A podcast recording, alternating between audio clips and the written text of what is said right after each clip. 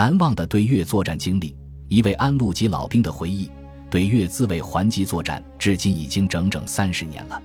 岁月的长河冲淡了许多记忆，而我没有写日记的习惯，手头上没有可以查阅的任何资料，只有完全凭记忆来叙述自己的参战经历，也可以说是参战的心路历程。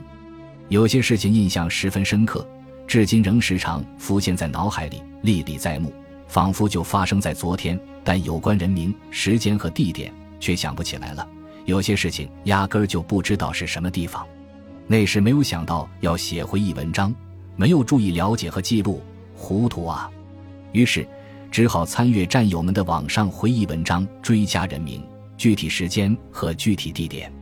那时我只是一名入伍四年的普通一兵，不可能掌握战争的全貌，更不可能了解最高统帅部和前线指挥所里发生的事情，因而只能是大脑里残存的记忆。也只能是不完整的片段，记述那些令我刻骨铭心、永生难忘的事情，并试图使之连贯起来，形成先后有序的篇章。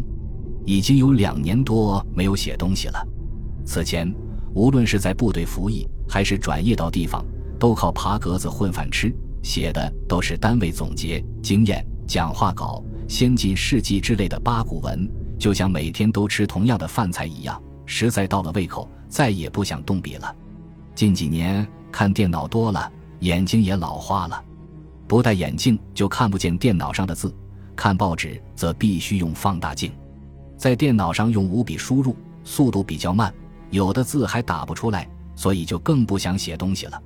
但是，在网上看了战友们的一篇篇回忆文章，令我热血沸腾，寝食难安。我也是那场战争的参与者，不是局外人啊。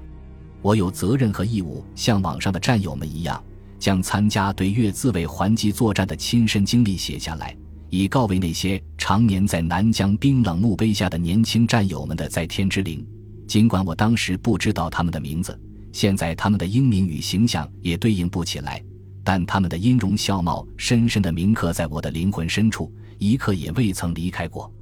心潮起伏，思绪奔涌，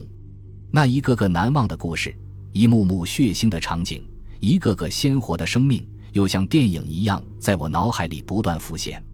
我戴上老花眼镜，坐在电脑前，重新拿起手中的笔，打字的键盘，用笨拙的文笔慢慢的追记下来。